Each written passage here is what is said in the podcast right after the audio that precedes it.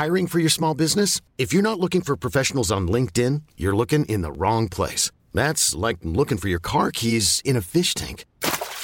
LinkedIn helps you hire professionals you can't find anywhere else, even those who aren't actively searching for a new job but might be open to the perfect role. In a given month, over 70% of LinkedIn users don't even visit other leading job sites. So start looking in the right place. With LinkedIn, you can hire professionals like a professional. Post your free job on linkedin.com/achieve today. Ever catch yourself eating the same flavorless dinner 3 days in a row? Dreaming of something better? Well, HelloFresh is your guilt-free dream come true, baby. It's me, Keke Palmer. Let's wake up those taste buds with hot, juicy pecan-crusted chicken or garlic butter shrimp scampi. HelloFresh. Stop dreaming of all the delicious possibilities and dig in at HelloFresh.com. Let's get this dinner party started.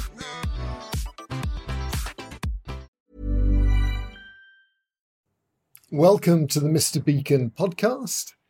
This week we're talking to Inigo Canalejo, who is the Vice President of ESG at IFCO. So why focus on ESG? Why have a whole episode on this subject? The environment, social and governance function is one of the hottest positions in any company. If you're selling IoT or designing IoT solutions, you really need to be thinking about the impact of sustainability on the opportunities that face you. As we bring digital and physical convergence together, then our ability to understand what's happening in an enterprise and give data to this function, which is, in this case, reporting directly to the CEO, in other cases, to the CFO. It's a very important part of any entrepreneur's calculus as they map out the opportunities, they think about their sales strategies. So I think you'll enjoy the conversation with Inigo. I certainly did. He's a really smart, globe-trotting guy, and a lot to learn from here. And I hope you enjoyed as much as I did. The Mr. Beacon podcast is sponsored by Wiliot, intelligence for everyday things, powered by IoT Pixels. So, Inigo, thanks so much for joining us on the Mr. Beacon podcast. Good morning. It's a pleasure to be here. So, you head up ESG at IFCO, and ESG is gone from being kind of an artifact, a sideline of a business, and it's become, a central driver. And super important. This podcast is, we're focused on arming entrepreneurs, solution designers, and I personally believe that we need to design with sustainability in mind. So I thought you would be a great person to have on to explain what ESG is, what the implications are, and what the opportunities and the threats are if people don't think about it. So thanks for coming on the show to talk about all of that. My pleasure. So yeah, a lot of people ask me actually, what does ESG actually mean? So environmental, social, and governance, and again, what's the difference with other previous topics or words that were used probably for similar purposes like CSR initially, and of course sustainability as well. No, for me, it's they all sort of mean the same in reality. Maybe ESG is a bit broader, which I think is good because at the end, what this is, looking at business and what we do from a different lens, right? So a very, let's say, wide lens, looking at it from an environmental point of view. A lot of people associate sustainability only with the environmental piece. But of course, there is the social piece, the part of the supply chain, the part around health and safety, the part around diversity. There are so many, let's say, areas that are part of what we do that wouldn't be, let's say, part of the definition of sustainability, let's say the environmental piece. So it's definitely a broader term. And of course, the governance, which is around, okay, how are you running your business now? And all of the, let's say, structures, but also I would say all of the ethics behind what you're doing. So to me, what's great about ESG and why it is so important for businesses nowadays is that, again, the concept of the triple bottom line is you can no longer evaluate a company just by its returns to investors. You need to look at the whole broad picture of what it's doing for the environment, what it's doing for society, what it's doing for its employees and its communities. And that's the beauty of it, because we're basically, companies are sort of questioning what they do, within, let's say, the purpose and what the ultimate goal of the business is, but most importantly, how they do it. And I think that's the really interesting part, because, the people that work at ESG, like ourselves, basically we have an opportunity to influence how we do things almost in, every single thing that the company does. It touches so many different elements. It touches everything that the company is involved in, and therefore, it's really inspiring to be able to influence that as well. And very good. And when we talk about threats and opportunities, look, every company has its own threats and opportunities related to ESG. Of course, it very much depends on the industry that you're in and the type of business that you have.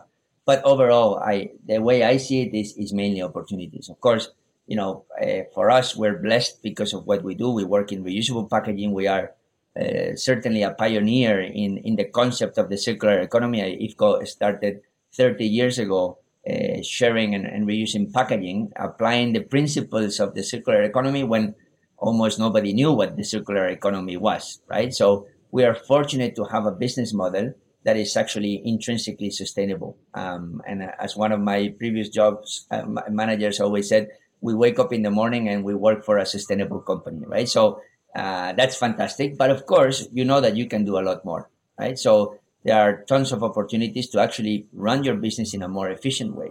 And the part that I love about these opportunities is that it goes hand in hand with what we do, right? So trying to make our business better for the environment, better for our employees, better for our partners and the communities also brings opportunities to reduce costs, to optimize our processes, which is, of course, what we have been focusing on for years and years as well. So there isn't a real conflict between, for us, what we want to do at ESG and how we want to drive the business. And that's why it's so important that sustainability and ESG is integrated into the strategy. That the more we do to do better as a business from a financial point of view, the more sustainable we're going to be. And the same way, the more sustainable we want to be, actually, the better our business will be, the better our returns. So you've touched on a lot of things I want to drill down in, but I also have to confess to an ulterior motive.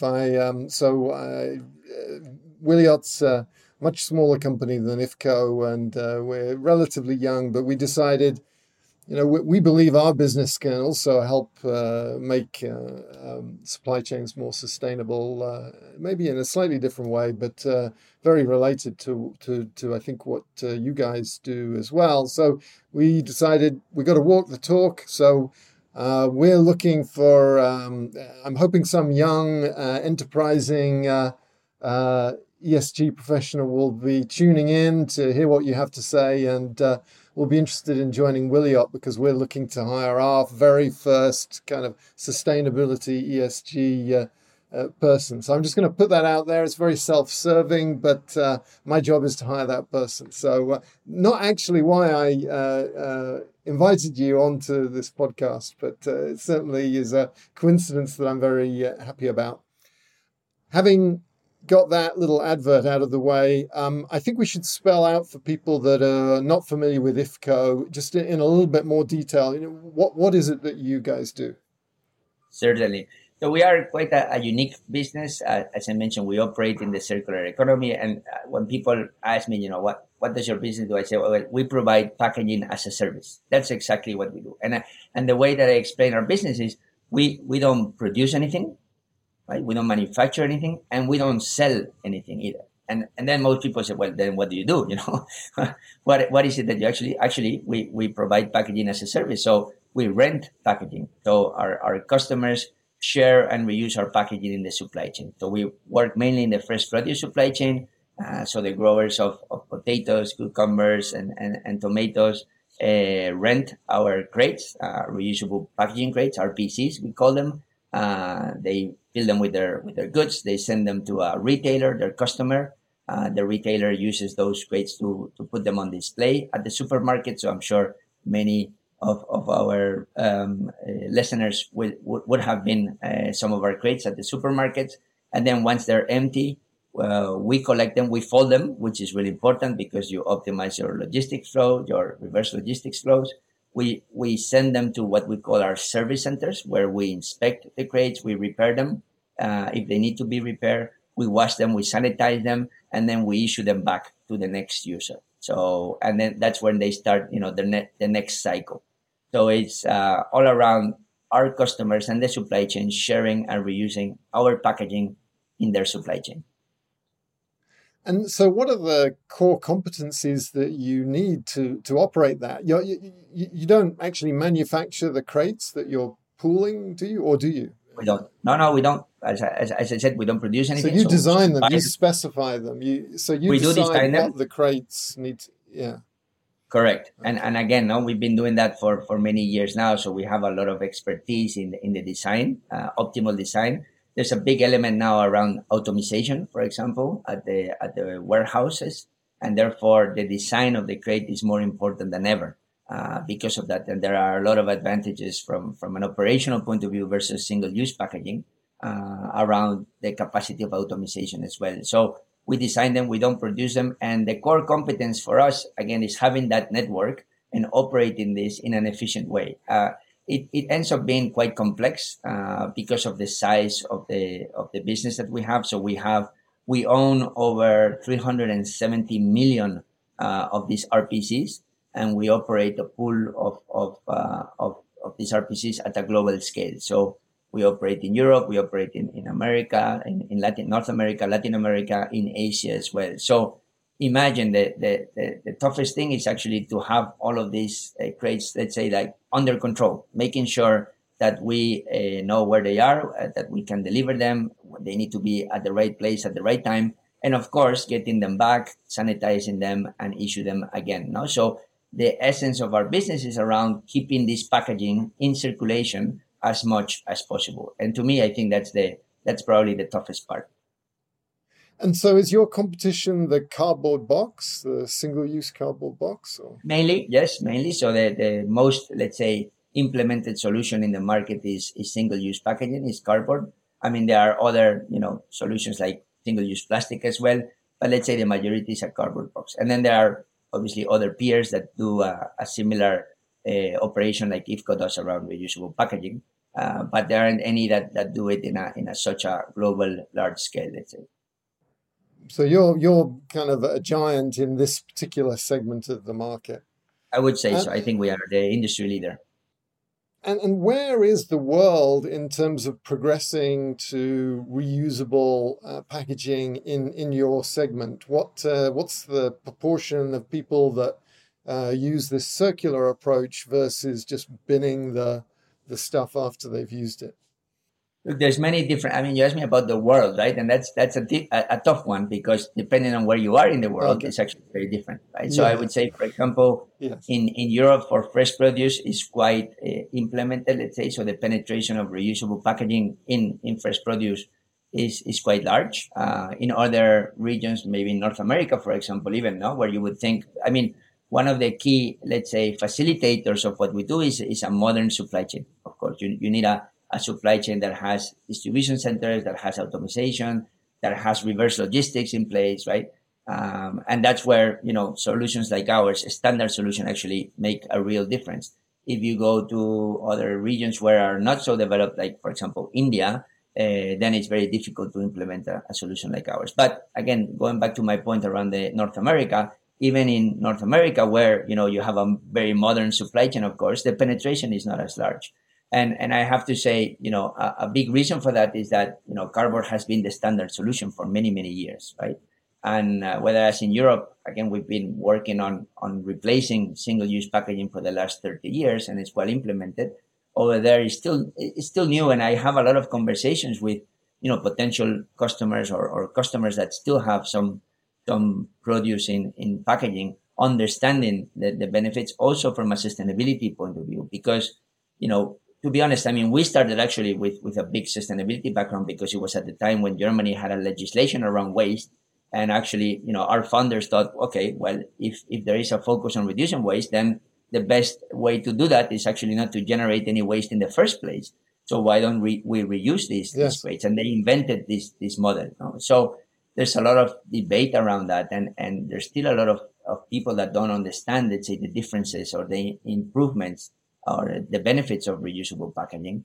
And they never looked at it from a sustainability point of view. So in the past, it was all around efficiencies, no? We're finding efficiencies from an operational point of view. But of course, there are huge benefits of reusing packaging versus generating all that waste in the first place.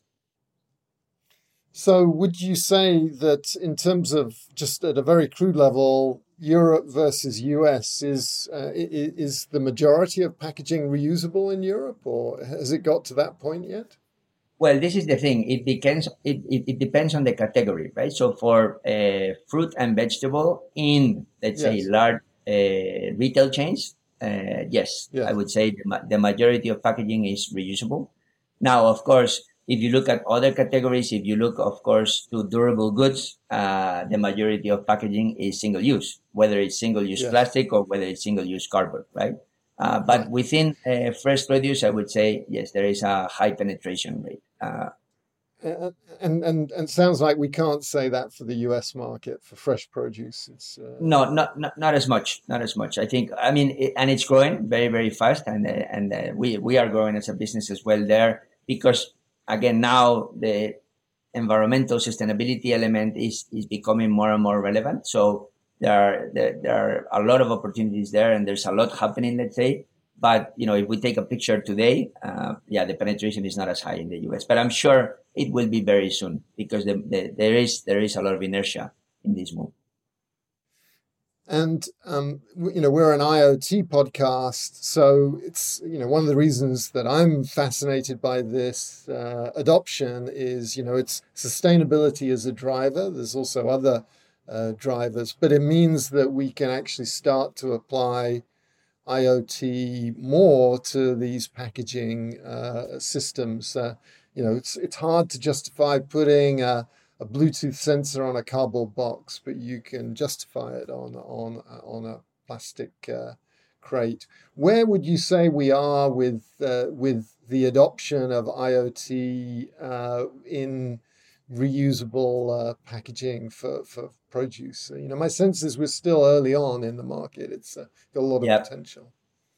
I agree. That's what I would say. I think again the potential is huge, as you said. No, I mean what. In a single-use packaging, it doesn't make a lot of sense, especially because of the cost. But, you know, everything we do is around product life extension. So we design our products so that they can last for a very long time, right? As long as possible. So therefore, if you have a device that, maybe you need to invest a bit, but, you know, it's for a product that is going to last a very long time, then obviously the cost equation becomes much better. I think we're still early on, but at IFCO, we have a very strong program on digitalization of our business and of our asset base as well.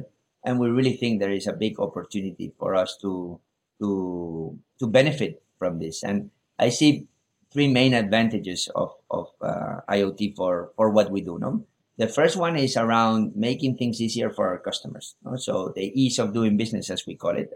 Our customers currently declare where they're sending their packaging to so that we know we need to go and collect it there, and we have our packaging under control. You know, in the future, if you think about, you know, packaging with sensors, there wouldn't be any sort of declarations, right? Everything would happen automatically. So therefore, it would make their life easier as well. Actually, much closer to what single-use packaging is, right? It's basically like a hassle-free service. You don't need to worry about it. Just use it, and then everything else happens, let's say, on its own. So that's one big advantage. The second advantage is for us as a business, again, going back to the point that I made around, look, we're doing things to make our business better, and therefore we're also making it more sustainable. So having more visibility of our assets in our supply chain will mean that we can operate our business in a more efficient way. And that means we can reduce cycle times, for example. So we will, let's say, sweat our assets more. We can use them more times, and therefore that's more sustainable. You need less packaging for that. Of course, you can lose less as well because you know where they are, so you can go and pick them up, etc. So It will improve our operation, but also it will help us in our own sustainability objectives as well, in making our business more sustainable. And then the third, let's say, advantage that I see is, additional services. I mean, in the same way that visibility in the supply chain helps us operate our business better, more efficiently, it will also help our customers operate their business better. They will have visibility of their supply chain, both growers and retailers. You will have things like, of course, controlling damage, temperature. I mean, we work with fresh produce. So, let's say supply chain tracking and traceability in the supply chain is super, super critical and important, more so if you think about topics like food waste. And therefore, any opportunity that we have to provide that visibility to our customers, I think will be very well received and would be an additional, let's say, benefit of using reusable packaging or working with IFCO. I think this is a huge opportunity. So we're kind of, on one hand, we can optimize the operations of the pallet pool. We can lose less crates. We can run with a smaller pallet pool. But the real opportunity, it seems to me, is optimizing what's in the crates. And here, we're just starting to see the opportunity because, of course, until you can measure it, you don't really know how big the problem is. And then you suddenly see... oh my goodness! This is not a 3-day supply chain from the farm to the store. It's actually a 6-day supply chain. And if you can, every day you can, as you start to see where the crates are, you can solve those problems and save a day. And that's another day of shelf life, another day in the refrigerator, a better quality product, less waste. So I think there's a huge opportunity. So let's go back to ESG itself, though. So what does someone in your role do? You arrive at, in the second half of this show, we're going to talk a bit about how you got this job. But you arrive day one at IFCO. What do you do to set up an ESG function? Because I think there's going to be trying to hire someone for ESG. My sense is this is one of the most in-demand job descriptions out there. And so there's going to be a lot of people who maybe they'll listen to this podcast. What do I do? What's my agenda for my first 90 days? What was your agenda? What did you do? Yeah.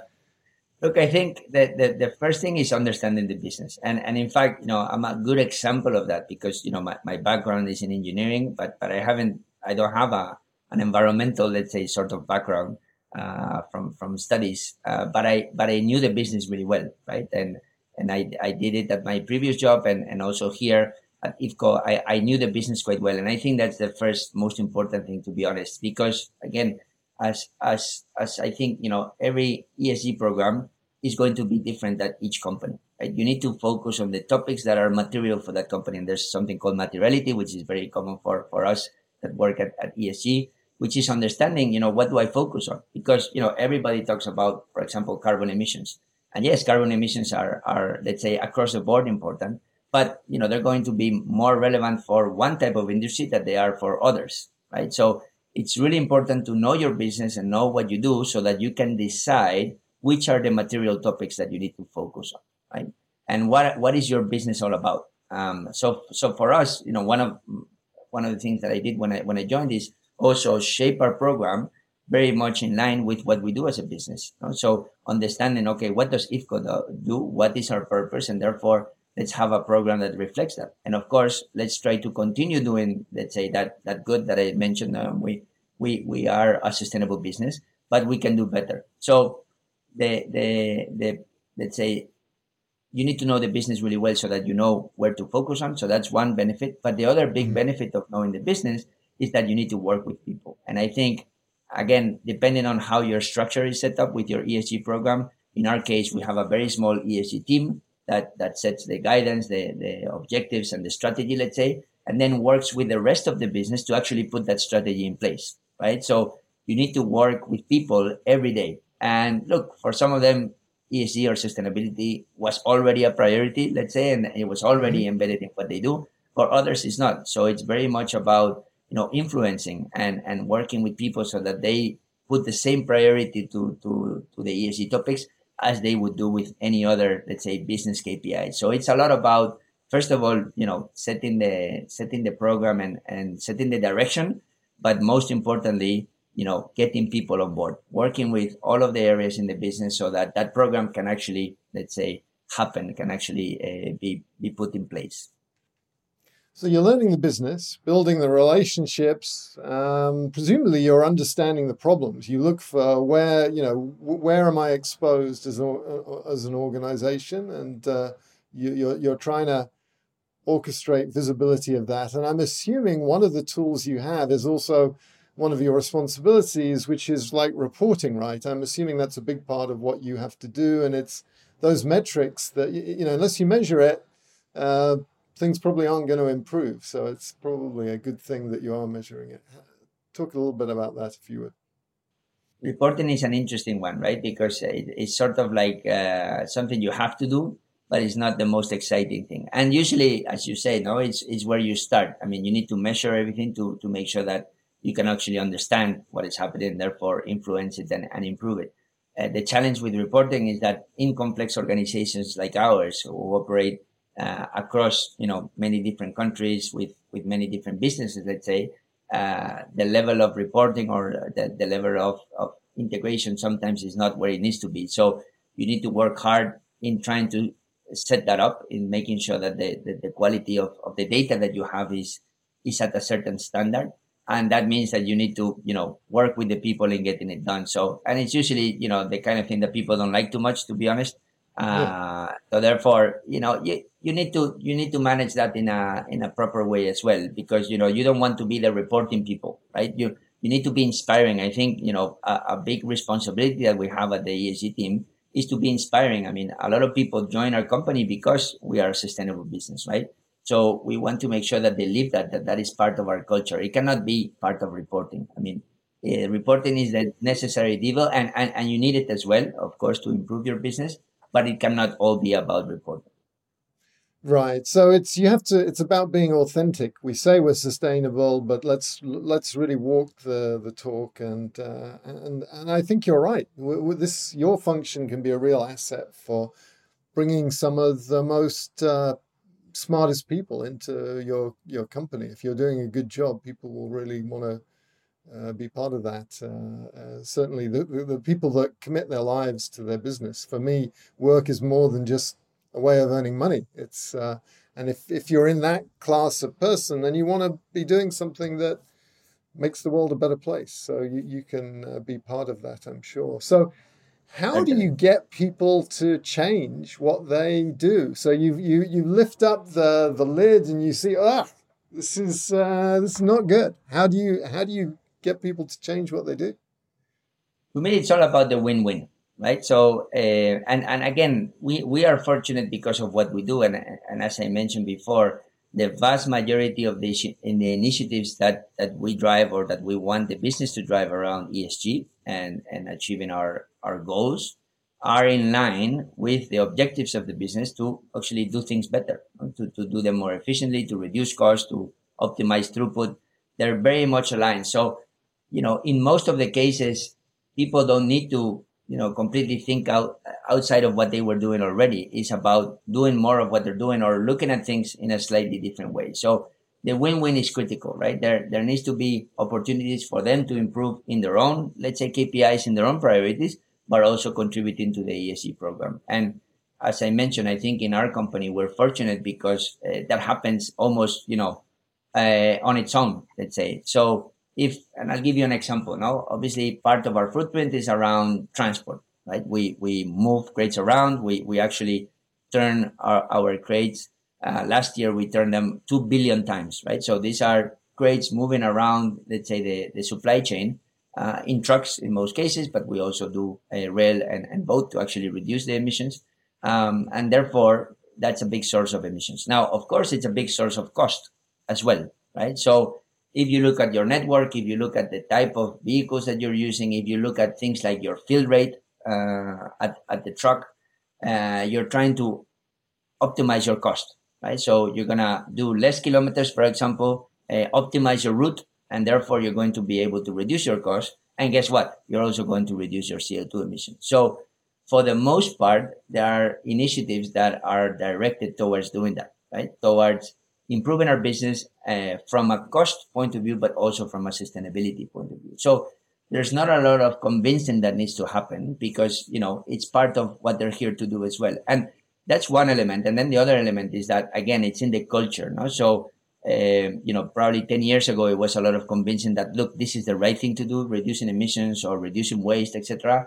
Now everybody knows that. Everybody understands that, and they know that they have to do it, right? That is part of what we do, just as, you know, everybody understands that we need to reduce cost and optimize our processes. So I think it's very much part of our culture. Maybe there are other companies that are more old-fashioned where they still don't have that culture, and maybe it's a bit more of convincing.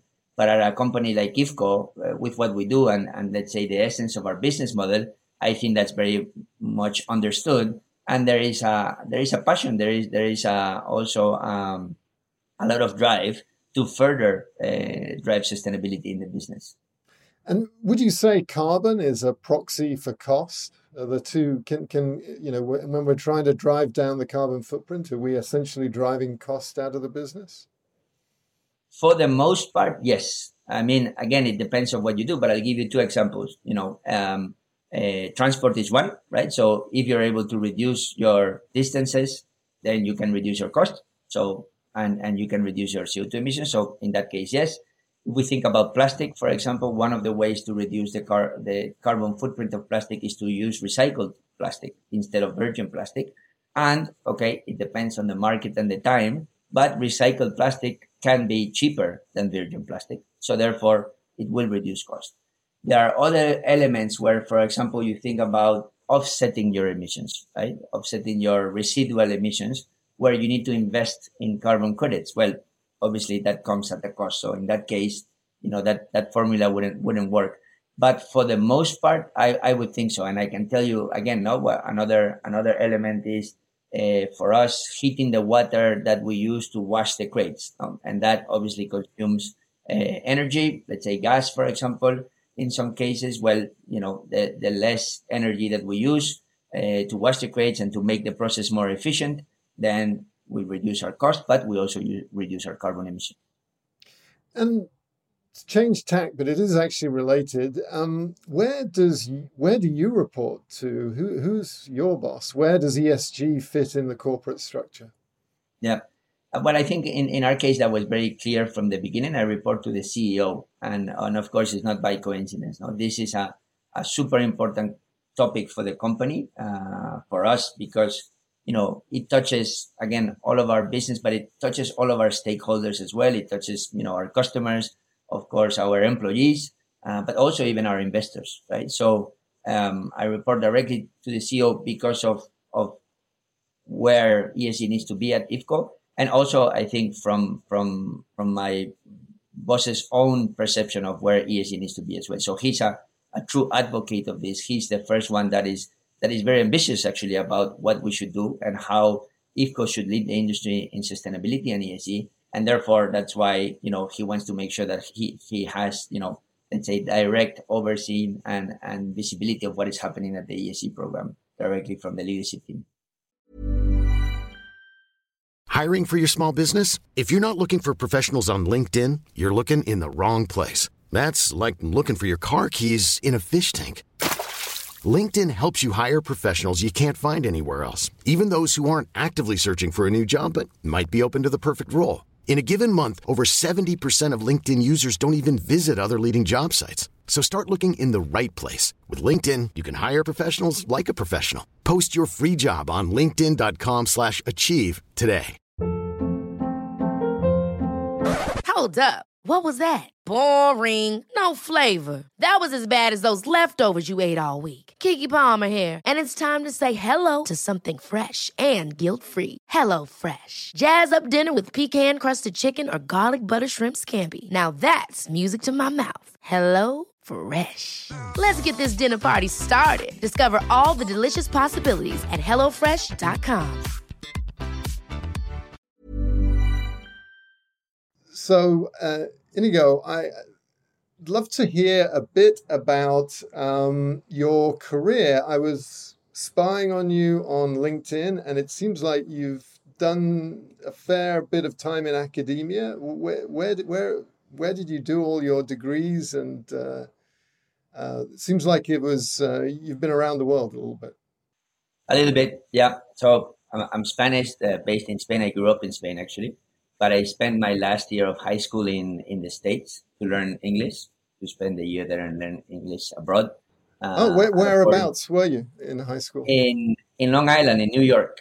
Okay, great. At a boarding school in a very small town called St. James, a school called Knox. So that was a very different experience for me. A small boarding school, very traditional.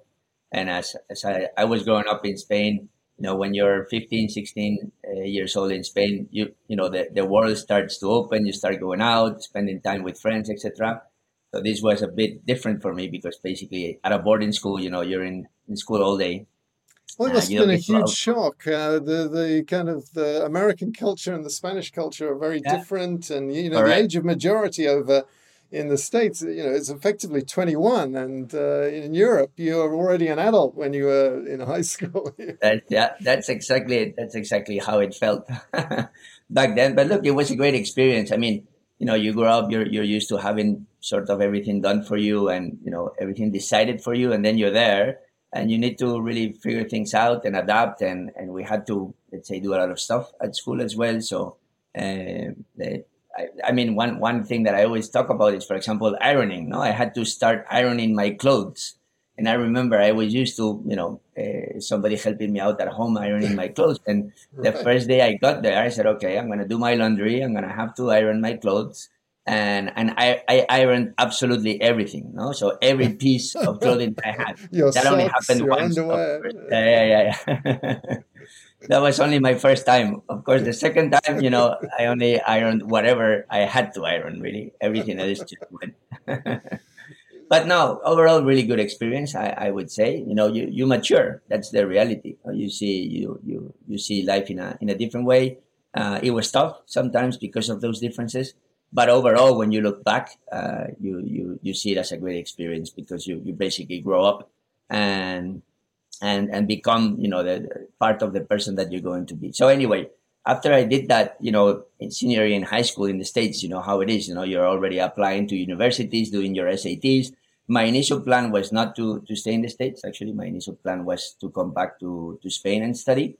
But as I got into that sort of, you know, environment of applications and interviews, and you have a college advisor at school, etc., I thought, of course, with my parents as well, man, maybe it's not a bad idea for me to stay and study abroad, study here. So I applied to several different schools for engineering. I ended up going to Michigan, to the city of Flint, to a university called GMI, General Motors Institute at the time. It's called Kettering University, which was a university founded by GM, actually. I see. So I saw your early career was in the automobile industry. This is making sense now. Okay. Of course. Yeah. It made all the sense. And my college advisor was a super fan of this school. It's a really good engineering school. It's a very small school. We were like 2,000 students. But it's very unique because basically every student has what they call a co-op sponsor. So students work and study at the same time. So half of the year you're in school and the other half of the year you're actually working from year one. So already, amazing. You know, I started my first job. I just turned 18 when I started working at an automotive factory. Actually in Spain. So my co-op sponsor was General Motors Spain, Opel in Spain. That is so good. I did something similar, not quite as extreme in England. I did a computer science thin sandwich course, and it was 1 year in academia, 6 months in industry, a year in academia, 6 months in industry, and then another year. And it was so good. It just, you grow up pretty fast. Yeah. And it's really, I mean, it's so practical. Look, and again, now coming from the Spanish background where most of the careers are very theoretical. I had friends that I was studying, you know, engineering at the same time that I was, and there was so much theory for them compared to what I was doing. I mean, my school already, I remember when I visited the school for the first time, I was there with my parents while I was still in New York. And my dad, who is an engineer, we went around and they showed us the school and the facilities and the labs. And my dad loved the labs because he was saying, look, when I studied engineering, we had nothing like this. No? And in the States, Of course, it was all about, you know, the labs, the practical application of the things that you're studying in class. Oh, and again, I had a similar experience. I grew up in England, but I had a brief stint in an American school, and I remember just the difference, the resources, the amount of hands-on and practical stuff. Of course, I went back to England and they put me in the remedial class because we hadn't been doing the reading, writing, arithmetic type stuff. But anyway, so I kind of, yours is more advanced, but I get it, what you're saying. So overall good experience. It was also tough because that meant that we were working for 3 months, then we studied for 3 months. So every 3 months I went back and forth to the States. And my job was actually, I already lived in Spain. I'm in Madrid, sorry. I'm from the north of Spain, from Pamplona. But I moved to Madrid when I was 8 with my family because of my dad's job. But my work with GM was actually in a city called Zaragoza, which is 3 hours away from Madrid. So I was already living abroad then as well. So it was tough because I was basically either studying or working, especially in the summertime, because all of my friends, of course, had long summers associated to university while I had to work. But look, overall, I thought it was a great experience. Of course, learned a lot, but it was funny. I remember the first day I went to work there, and I did like a rotational program, right? So every 3 months that I spent there, I was doing something different. The objective, I had like a mentor, Pedro, who's a fantastic person and basically took care of me and assigned me different assignments within the different departments throughout my 5 years of university plus my senior thesis. And my first assignment was in the communications department. And when I got there, look, I was 17 at the time. No, I just turned 18, but I looked like I was 14 probably. So I got there and I was wearing a tie. Of course, my mom said, no, you need to wear a tie and a jacket. And I got to the communications department, HR department, and I introduced myself. And they thought I was somebody's son that was looking for his or father or mother. You know, what are you doing here? Like, no, I'm here to work. You know, so very, very, very interesting experience, and I really enjoyed it. I learned so much, you know, with so many different things, and of course, you know, people really took care of me and taught me. And I appreciate that even now, no? When I think about, you know, I have in my team, I have apprentices, I have working students. And I remember at the time, because when you spend different times with different people, you know, again, throughout the career, of course, you're going to find people that are more devoted to this, that really believe in, you know, young, let's say, professionals that are starting their careers and how important that time is for you. And others that maybe either don't have the time or don't have the interest. No, so I always thought when it would be my turn, right, to dedicate my time and my effort and that's great. and help these young adults out. I'm really going to do it right because I know how important it is for them. No? So really great experiences overall. Cool. So you went from there. After that, I continued in the industry and I worked. And now I did a lot of, let's say, manufacturing work. Obviously, I was working at a car plant and I worked at one of my terms. I actually went to Germany as a student. We had an exchange program from the US to Germany, but the university had a lot of Germans that came to the US to GMI.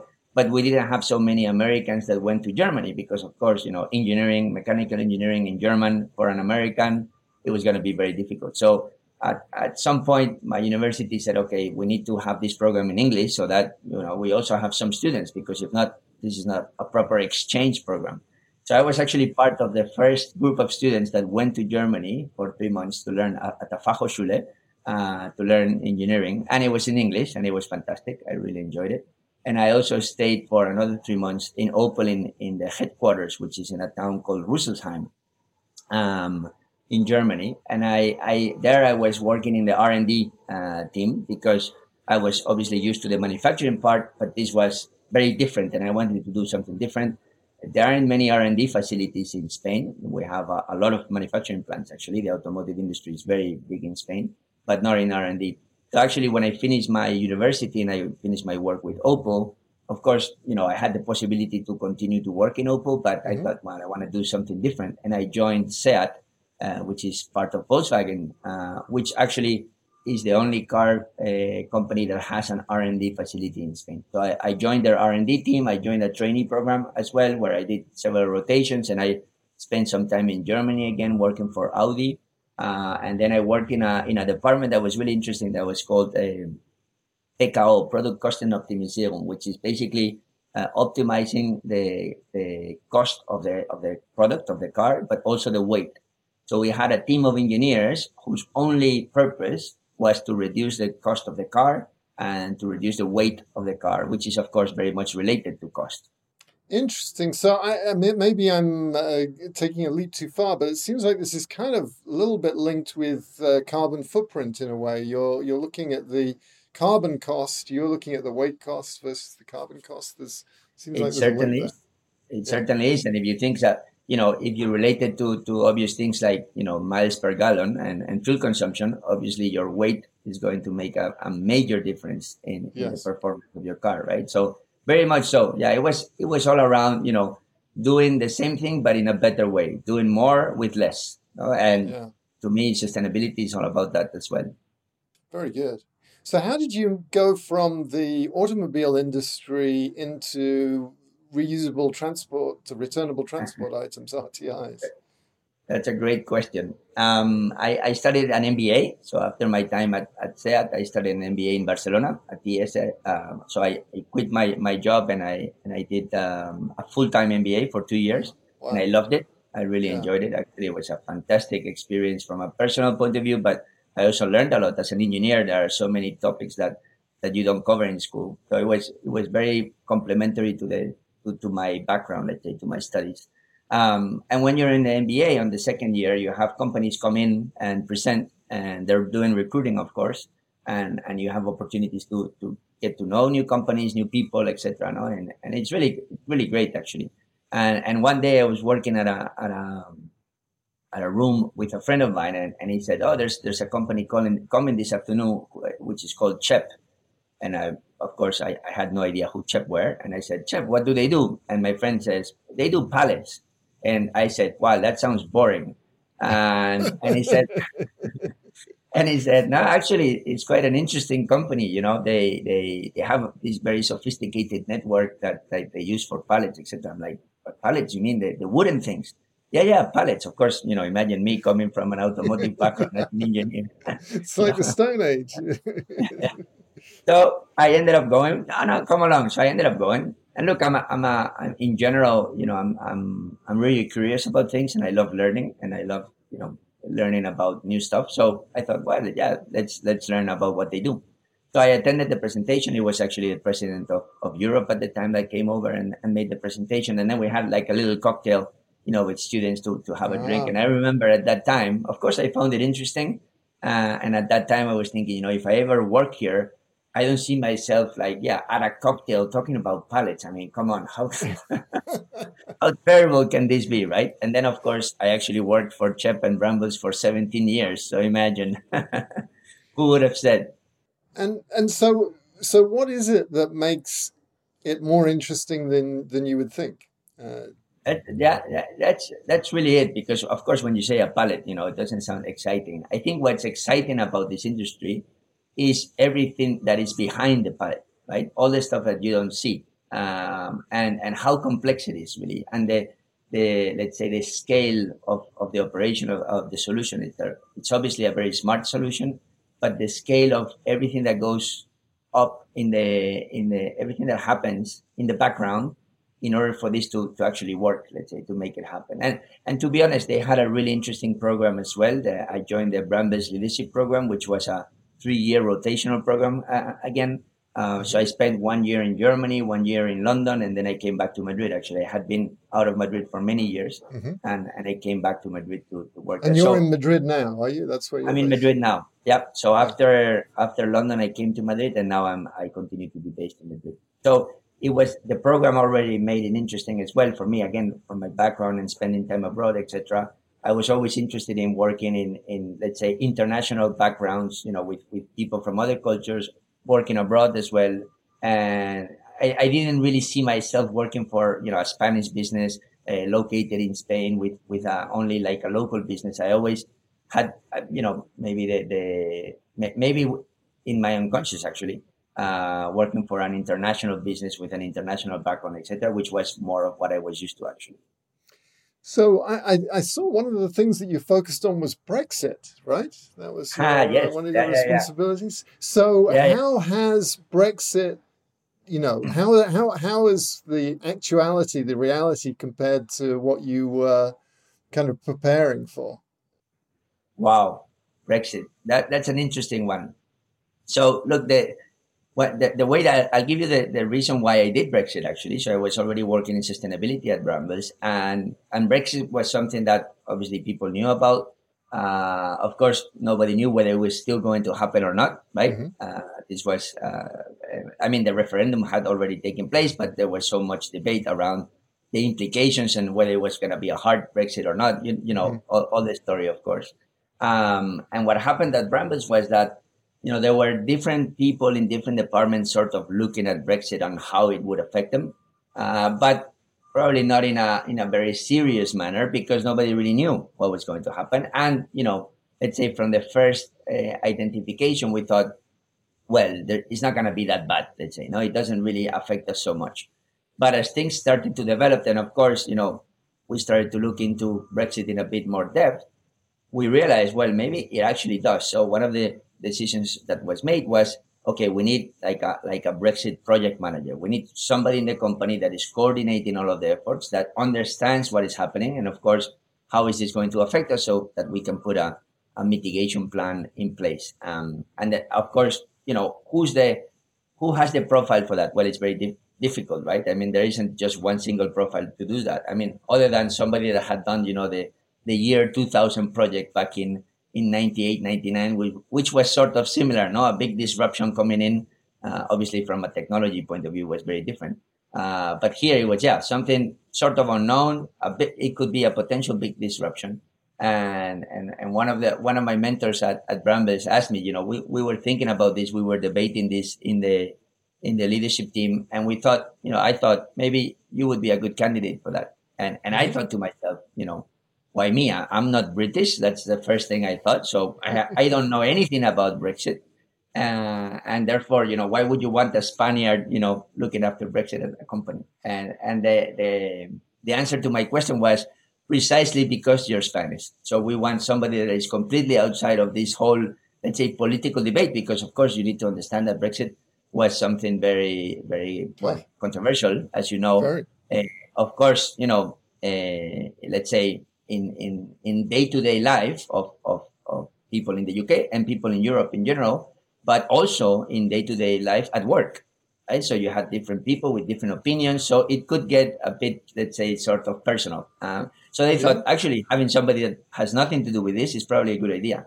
So for me, it was a bit tough because I thought, well, I think I need to learn. I mean, I knew a little bit, of course, but I think I need to learn a lot more about Brexit. So I ended up, reading the Financial Times and listening to BBC and watching UK TV basically every day as part of my job, actually, which made it really interesting. I actually learned a lot. Of course, I had been with the business for already, 14, 15 years. So I knew the business very well. But, this opened me a lot of different things about the business. I was already very much into sustainability as well. So therefore, areas like finance or areas like, I don't know, things like, of course, customs, which was very important for us. I learned a lot in that as well. And of course, very soon we realized that Brexit was a big deal for us as well, just as it was for many companies. So you asked me, how did it turn out at the end versus what was expected, let's say. Again, if you were asked me at the beginning of my assignment, I would say, well, Brexit is not going to be that bad. Then if you asked me at the middle of my assignment, we were like, oh my God, what's going to happen? Because with pallets, there was one big deal with pallets, and maybe you learned about this, which was around phytosanitation conditions.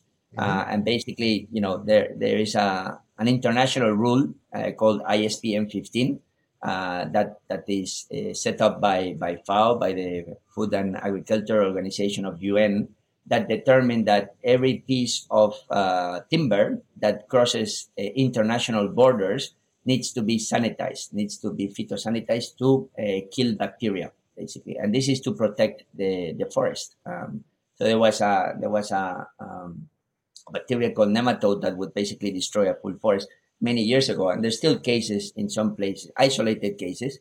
But in any case, that meant that pallets, that would travel the world, let's say, would need to be treated, heat treated. So basically you put them in a kiln, you heat treat them for hours, and then that kills, all of the living animals in the pallet and therefore in the wood. And therefore, the cross-contamination possibility is gone. No?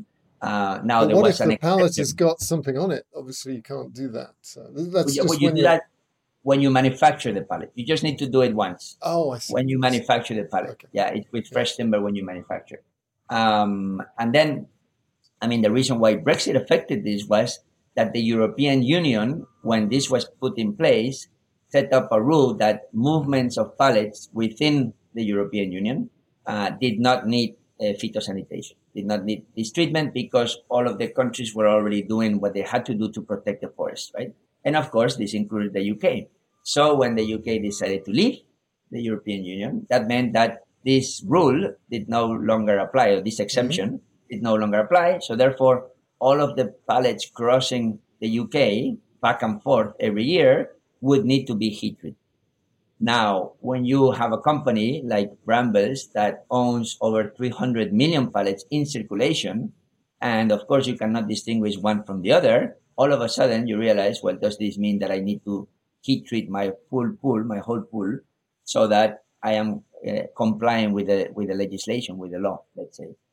So again, a really big deal. No, there was only one small advantage, which is that, of course, part of the key to reusable packaging is standardization. So there is a size and a sort of a weight and a design, a standard design of a pallet that is called the Euro palette. So it's used in Europe mainly, and the dimensions are 800 by 1200.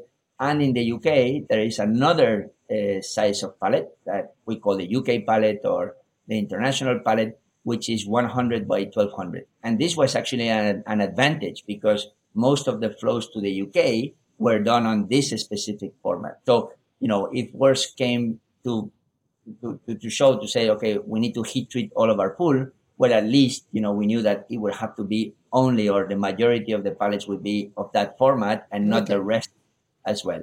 So the British non-standard, we're going to do it our way, actually helped in this. So, so is the net that it was like not super disruptive for Brambles' business, or it was very disruptive in terms of getting ready for it, to be honest. At the end, things worked out quite well. But again, no challenges like this, challenges around costumes, challenges around GDPR. There were so many issues, as I mentioned, that just getting ready for it was a big deal. It's a big deal. Big project. It basically affected every single part of the organization. And I know you're not an economist, but what's your view on the impact of this on Europe's economy? And what's your view on the impact on the UK economy? And I realize this is like a huge subject. So just kind of your headline view of this. I'm really interested. Look, I continue to read about that. And basically, of course, when I, and this is, of course, my personal opinion, but when I was going through all of this, and I met, a lot of employees, colleagues of mine that were pro-Brexit, actually, no? And I was trying to also understand it. But to me, looking at, all of the implications for us as a business, but in general to the economy, of course, it didn't make much sense looking at it from the outside. And I continue to read and I see that, the UK economy already at the time was suffering from this and, same as the European, but in a more accelerated way. And I think that's the situation now as well, no? That basically the growth that is taking place in the UK is not as it would have been if it wasn't for Brexit. So unfortunately, I think it has affected them. Will it continue to affect them for a long time? I don't know. That's I think that's what nobody really knows. But so far, I think it definitely has. Well, this has been fascinating. We could talk some more about it. I know that we haven't gone right up to the final piece of the story, which is you move from Brambles to IFCO. So maybe we should just say a few words on that, and then we'll get to the really fun bit, which is your music choice. But Sure.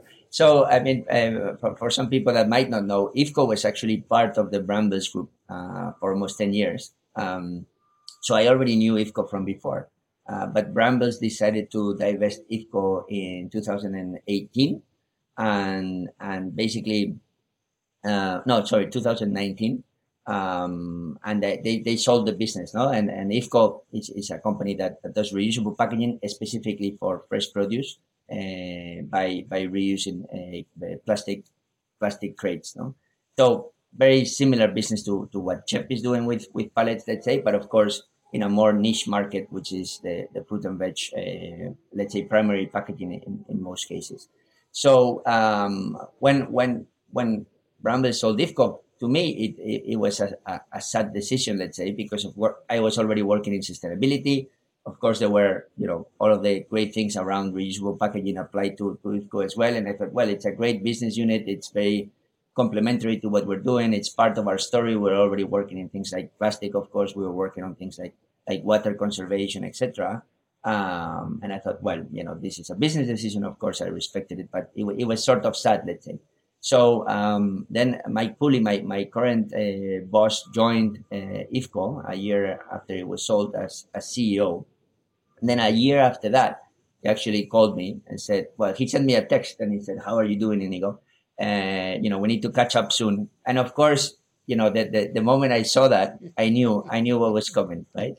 And it's funny because it never crossed my mind before. I don't know why, when we sold the business or later on, it never crossed my mind that, what's going to happen with sustainability at IFCO? I mean, I thought about it, of course, yeah. But for some reason, I never saw myself going to IFCO, actually. Of course, the moment I saw that text, I knew what was the question I was going to get, no? So of course, are you interested? And to be honest, the first thing I thought was, wow, I was sort of put back because my reflection was, I'm going to have to make a tough decision. That was the first thing that crossed my mind, because I was really happy at Brambles. I had been there for many years. I had done many different roles, but in the last years I was working in sustainability. We had a fantastic program. I was with lots of course, room for development as well. And therefore, I really had no reason to leave, right? But on the other hand, I thought, well, maybe an opportunity comes that I cannot say no to, and then I need to think about doing something else. And that's exactly what happened, of course. So this was a fantastic opportunity for me to lead an ESG function, a sustainability program at a company, and to, basically shape it in the way that I wanted and to take it to the next level. So really, really excited and really actually, let's say thankful for given the opportunity to do something like that. And how big are the relative sustainability teams in those two organizations? And maybe you can contrast the size of the companies. I'm just trying to get a metric in my head, Look, when, my team is actually quite small. I mean, let's say the approach is very similar. Of course, basically I joined the sustainability team at CHEP and Brambles fairly early on, let's say. So my boss, was the head of sustainability who had just started the function, let's say. So I joined quite early on and therefore, influence in shaping the approach to sustainability, of course, the objectives, the targets, the program, etc. Again, working with my manager. And therefore, obviously the approach I have taken is very similar. So because they are very similar companies as well, no, in terms of what we do as a business. And with sustainability, of course, I think what really matters is that you shape a program that is in line with what you do as a business, right? So of course, there are certain elements that everybody has to look at, all companies need to look at. But look, a car manufacturer, for example, is very different to what we do. So it wouldn't make any sense to have, a standard program. There isn't like a one size fits all. So again, both companies are very similar in what we do with, again, differences in the product, maybe in the regions. But in any case, there are a lot of similarities. So the way that I see my team now and what we're doing is a bit like what Brambles was doing a few years ago, because of course, in this case, IFCO is a much smaller company and they have already gone through that journey, probably that we are going through now at IFCO. So The main aspect that is similar and that is very important is that, I mean, there's many ways to set up a program, a sustainability program, ESG program, and function. But I tend to see it in two different, mainly two different ways. One is, having, let's say, a team that is part of the business, and you have a dedicated function with a group of experts that are touching each of the different elements of the program and develop initiatives, develop programs, develop, let's say, collaborations, etc. So everything is centralized with a big ESG team that is the owner of the program. And then the other option is to integrate the program within the business, right? Which is what we have done at IFCO, which is we have a very small team that sets the direction, sets the ambition, let's say, and then collaborates with the business, who is actually the different departments who are the ones that need to drive the program, that need to put in place the initiatives, that need to actually, again, not do the same as they were doing before, but in a better way. And I think this way works better because, first of all, they have the expertise and they have the knowledge. And this is, again, sustainability in the majority of things that we manage. It's the day-to-day of our business, right? So it's transport, it's raw materials, it's, of course, washing and cleaning. All of that is what we do in our day-to-day. It's just looking at it from a different lens, let's say. So, again, answering your question, very similar, but of course, Brambles is a much bigger company and their program is a bit more developed as well. So they have a slightly bigger, let's say, structure. But one thing that is similar as well is that, again, it's very much integrated into the business and it's very much integrated into the strategy as well, which I think is really important. All right. Well, so on to my last question, which is 3 songs. What 3 songs would you choose as your favorite songs and why? Yeah, I was look. I love music and I love all sorts of music. But I was thinking, which ones would I choose? And it was so difficult, right? Of course. So the first one I would say is "Thunder Road" from Bruce Springsteen, and the reason for that is that I love the song, but it's also about the artist. I mean, for me, it's more than the song; it's about the artist and what they have meant to me. So. I am a brother of 4. We are 5 siblings in my family. I'm the youngest of 5. And I used to share a room with one of my brothers. And he loved Bruce Springsteen when we were growing up. So, of course, you can imagine you share a room and he's the older. So that means that I need to listen to whatever he likes to listen and you end up liking it. So I love Bruce Springsteen. I'm a big fan and Thunder Road is a fantastic song. So that would be my first choice. My second choice is another great band that I love, which is Dire Straits, and they have a song called "Thunder Road." "Tunnel of Love." Yes. And Dire Straits was a song that Dire Straits was a band that I loved growing up, with my friends, and it was a band that I when I grew up they were not doing concerts anymore. They had done concerts up until the 90s, let's say, and they stopped that. And I would have always loved to go to a concert of Dire Straits. And when eventually I ended up going to a concert of Dire Straits and I loved it. So and this is, I mean, again, I could have many songs from Dire Straits, but this is one that I really like. So one that is close to my friends as well. And then the last one, a bit different, a song from Louis Armstrong, and here it's about the artist as well. So and I would say, What a Wonderful World. 2 main reasons. First of all, because my dad is a huge fan of jazz. And when we were young, we would travel, for the weekend, we would go skiing or we would go spend the weekend somewhere by car, of course. And we all had a time in the car to play our own music. And of course, my dad had the longest time of all of us and he would always play jazz music. So basically, I've grown up listening to jazz music. He had, hundreds of records of jazz. And I hated it because it reminded me, in the car, the music, of course, I wanted to listen to the Smurfs or whatever it was at the time. And he, for him, it was all jazz. So I hated it because it reminded me of me getting sick in the car, etc. But of course, then you grew up and you learn to appreciate these things. And now I love jazz. And of course, it reminds me of my dad. And, A Wonderful World is a fantastic, positive song. And I'm a very positive person as well. So there's a link to the, let's say, lyrics of the song as well.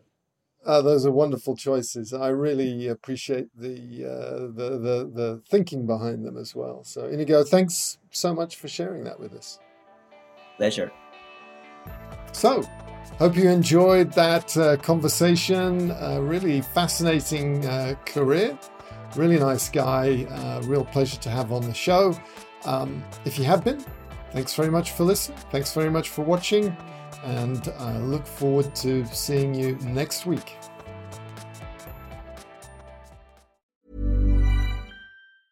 Planning for your next trip? Elevate your travel style with Quince. Quince has all the jet-setting essentials you'll want for your next getaway, like European linen, premium luggage options, buttery soft Italian leather bags, and so much more. And is all priced at 50 to 80% less than similar brands. Plus, Quince only works with factories that use safe and ethical manufacturing practices. Pack your bags with high-quality essentials you'll be wearing for vacations to come with Quince. Go to quince.com/pack for free shipping and 365-day returns. Hi, I'm Daniel, founder of Pretty Litter. Did you know cats tend to hide symptoms of sickness and pain? I learned this the hard way after losing my cat, Gingy. So I created Pretty Litter, a health monitoring litter that helps detect early signs of illness by changing colors, saving you money and potentially your cat's life. Pretty Litter is veterinarian developed, and it's the easiest way to keep tabs on your fur baby's health right at home. Go to prettylitter.com and use code ACAST for 20% off your first order and a free cat toy. Terms and conditions apply. See site for details.